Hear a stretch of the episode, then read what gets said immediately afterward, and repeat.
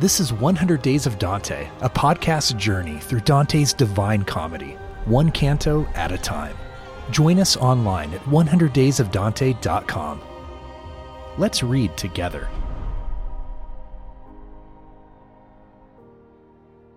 Canto 5 begins with what feels like an entrance into hell proper, with the previous circle seeming more like a sort of outskirts of hell.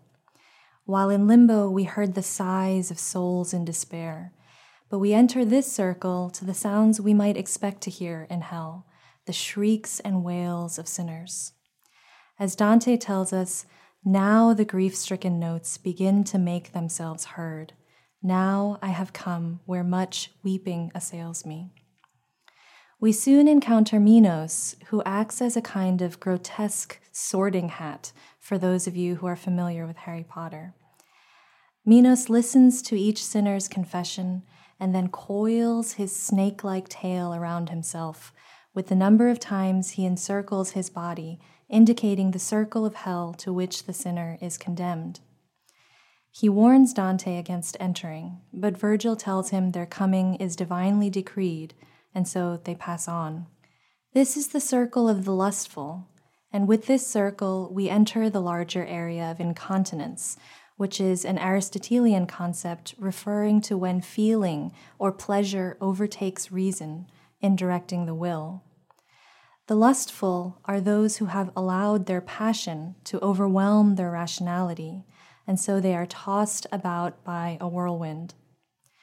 In this, we see an example of what is called Dante's contrapasso, the principle of justice by which the punishment is made to resemble or contrast with the specific nature of the crime. Because the souls here surrendered their will to their lusts, here also they are helplessly driven by winds that lash and torture them. We observe especially a number of famous queens and adulteresses Semiramis, Cleopatra, and Helen of Troy. But the most significant woman we meet in this canto is Francesca. Dante invites her and her lover Paolo, whom he sees moving together in the storm, to speak with him. The story of Francesca and Paolo has become one of the most well known stories from the Divine Comedy. Many writers and artists have been fascinated with their story, and Francesca especially is often remembered for famous and poignant lines, such as when she tells Dante, There is no greater pain than to remember past happiness in present grief. The British Romantic poets, in their reading of Dante, focused on Francesca and took a characteristically romantic approach to her love story.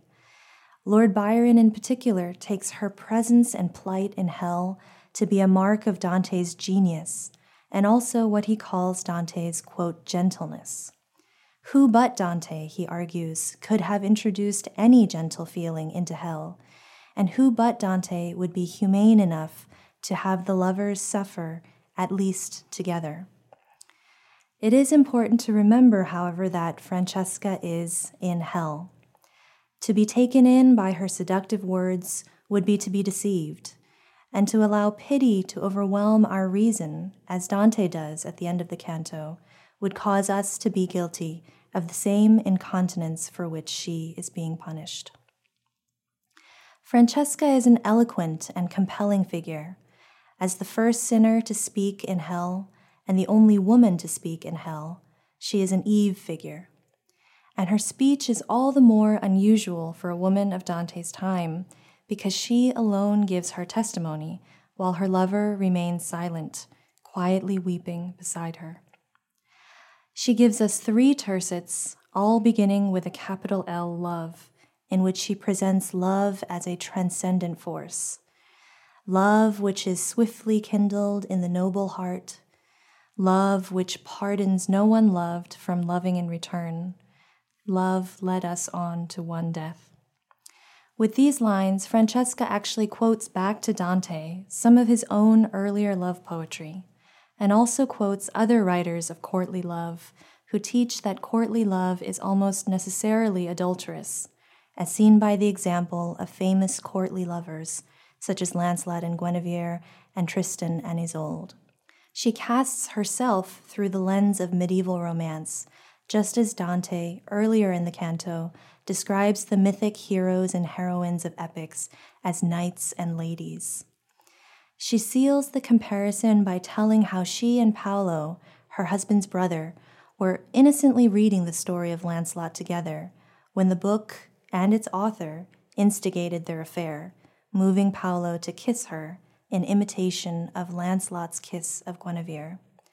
According to Francesca, she was just another fair and gentle lady acquiescing to the sweet kiss of her noble lover, and for this, both she and Paolo were brutally murdered by her violent husband.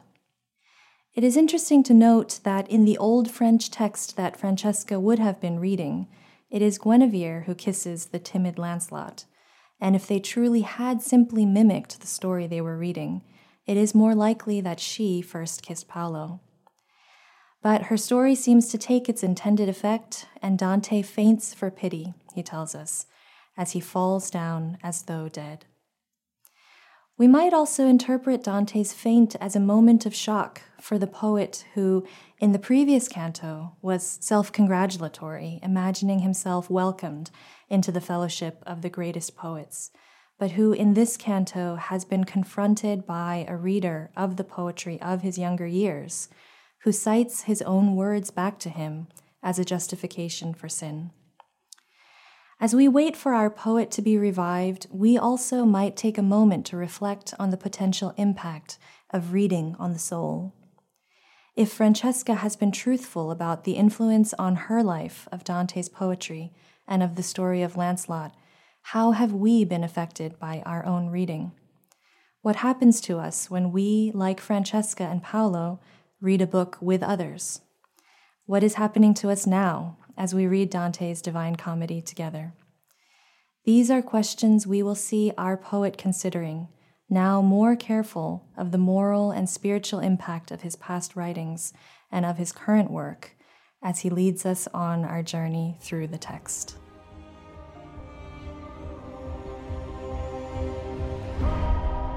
Thank you for reading Dante's Divine Comedy with us. Continue the journey at 100daysofdante.com.